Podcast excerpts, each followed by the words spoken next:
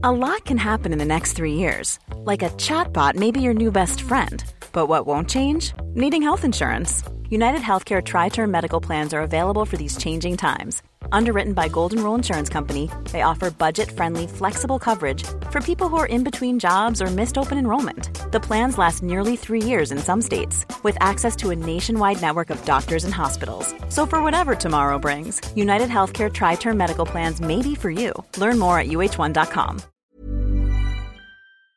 Hi, I'm Lawrence Dallaglio, host of the Evening Standard Rugby Podcast, brought to you in partnership with QBE Business Insurance. The show is available to listen to now and right up to the end of the season when the winners of the Champions Cup will be crowned at Tottenham Hotspur Stadium and the fight for the Premiership title will be decided at Twickenham. QBE is one of the world's leading insurers and they will help your business build resilience through risk management and insurance solutions. Subscribe and download now wherever you get your podcasts. Thanks for listening. ES Audio. From the Evening Standard in London, I'm John Weeks, and this is The Leader. As the cost of living crisis continues, online shopping now looks to have been struck by a drop in spending. According to the Office for National Statistics, online sales dropped by 7.9% in March, following on from a 6.9% fall in February.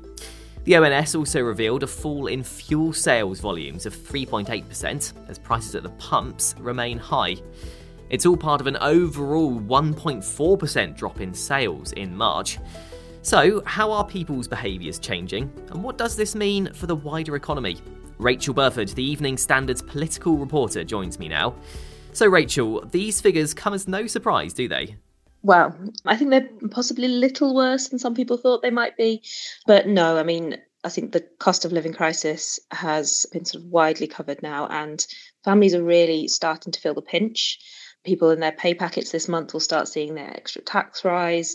I mean, you can just go into a shop and see the amount normal staples like food and you know bread have gone up. So I think yeah, it's, it's no surprise that people are stopping buying things they don't necessarily need and that aren't essentials. As a whole, it wasn't quite as bleak as it was for online. I think as a whole, sales volumes dropped um, by 1.4% in the month, which obviously is a much faster rate than it was in February.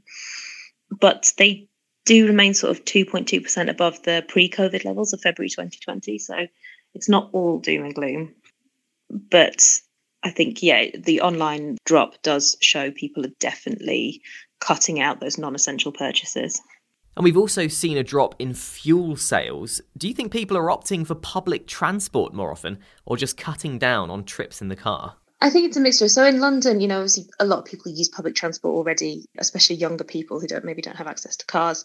But people are definitely, I think, not taking unnecessary trips as much as they were before. I think, you know, maybe those sort of day trips you would have gone to on a weekend. And it was quite a sort of big boom after the pandemic and restrictions started to ease of people you know, going out to things and doing things a bit more because we hadn't been able to in so long. But that's sort of starting to tail off a bit now, and petrol prices and diesel prices are reaching records, record highs. So there is definitely a you know a sense that families and households are thinking, oh, do I really need to take this trip? Do I really need to do this? Because you know I, I possibly need to, that money to pay for other things now. And we've already seen this week Netflix subscribers are down for the first time in more than a decade. That's partly been put down to the cost of living crunch. It's not looking good for any businesses at the moment, is it? no, it's not. And I think the thing with Netflix is obviously a lot of people signed up during the pandemic when we weren't able to go outside as well. So a lot of people spent a lot of time indoors watching things like Netflix. And I think people got through quite a lot of, of shows on those video subscription services. So maybe that's part of it too. People are going back to work. You know, they've got commutes to do now. They've, um, you know, can go outside to the park. The weather's a bit nicer. Um, so that'll be part of it too. But also, I do think people are now, you know, looking at their monthly budgets and monthly costs. You've got these huge rises in energy bills, huge rises in fuel fuel bills, tax rises people are going to be looking at their bank statements and saying, where can I cut money out?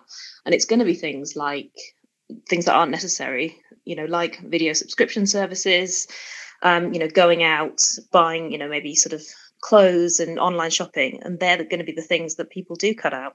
And does this mean we'll see a push from the likes of Amazon and eBay now and other online retailers trying to tease customers into purchases with, you know, constant notifications and emails and things like that? Perhaps. Yeah, I think, you know, we've been kind of spoiled with, you know, cheap online products. Places like Amazon, they do sell things very cheaply and very quickly. You know, you can order something and get it, you know, 10 p.m. that day, which is has become a sort of staple and something people have quite relied on during the pandemic.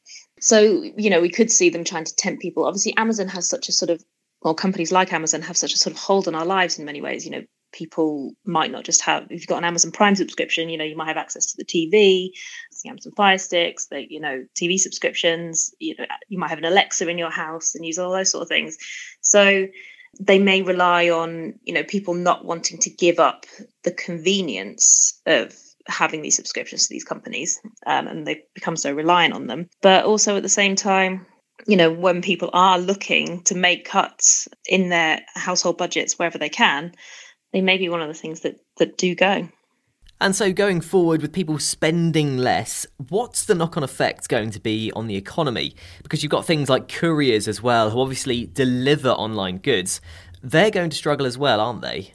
Yeah, it's a huge knock on effect because, I mean, like you said, you've got couriers that deliver things. You know, I think places like Amazon and your supermarkets like Tesco, they employed huge amounts of people during the pandemic because everyone was ordering everything online and they're going to be you know possibly cutting jobs now. People aren't doing that as much and people are deciding just to go to the shop to buy the bare essentials they need. And then you know once people start cutting out their spending you know, people do start losing losing jobs and that does sort of shrink the economy. And i think there has been you know several economists are you know quite worried. I think one said this morning that it wouldn't take much to push the uk into recession in the summer and I was going to ask, you know, is this going to be a temporary drop or will it get worse? What exactly are the economists saying? Obviously, inflation is rising, still continuing to rise. And that is a significant problem. I think it's at 7% at the moment. Some economists are saying, you know, it could reach double figures, could reach 10% by August, which is quite a sort of scary thought. And I think the energy price cap as well is expected to go up again later this year. So they are problems. Some aren't quite so glum about it. You know, a good summer, you know, nice weather could help pubs, restaurants, etc. And I think some people saying, well, maybe the cost of living crisis, extras on bills, etc., that could start petering out. You've got in July, the government are um, increasing the national insurance threshold, so people might be a bit better off then. So, I mean, it's a big mixed bag there's obviously the war in Ukraine as well that's happening at the moment. You know, we don't quite know what's going to happen with that and the knock on effect. That's already having a knock on effect on energy prices, on food prices. But what is going to be the long term impact of that and, you know, how long that goes on for, that's all sort of up in the air at the moment. So it's all sort of slightly hard to predict. And what options are on the table for the governments to try to ease this crisis even further? Well, the Chancellor, Rishi Sunak, earlier this year, he announced some measures, particularly to help with the huge cost of energy bills, because um, they've really spiraled. So people living in homes that council tax bands A to D should be getting their council tax rebates of £150 this month to help that. We've got the loan coming, the £200 loan to help with energy bills as well. The national insurance threshold is rising in July, which should sort of help some of the lower paid people with the national in- insurance rises that are happening. So there are some mitigation measures that are going through, but you know a lot of people are saying these aren't enough particularly for the lowest paid people you know people on benefits who have not seen rises in their benefits who are really struggling There's more on this story in the Evening Standard newspaper and at standard.co.uk. That's the leader. We're back on Monday at 4 pm.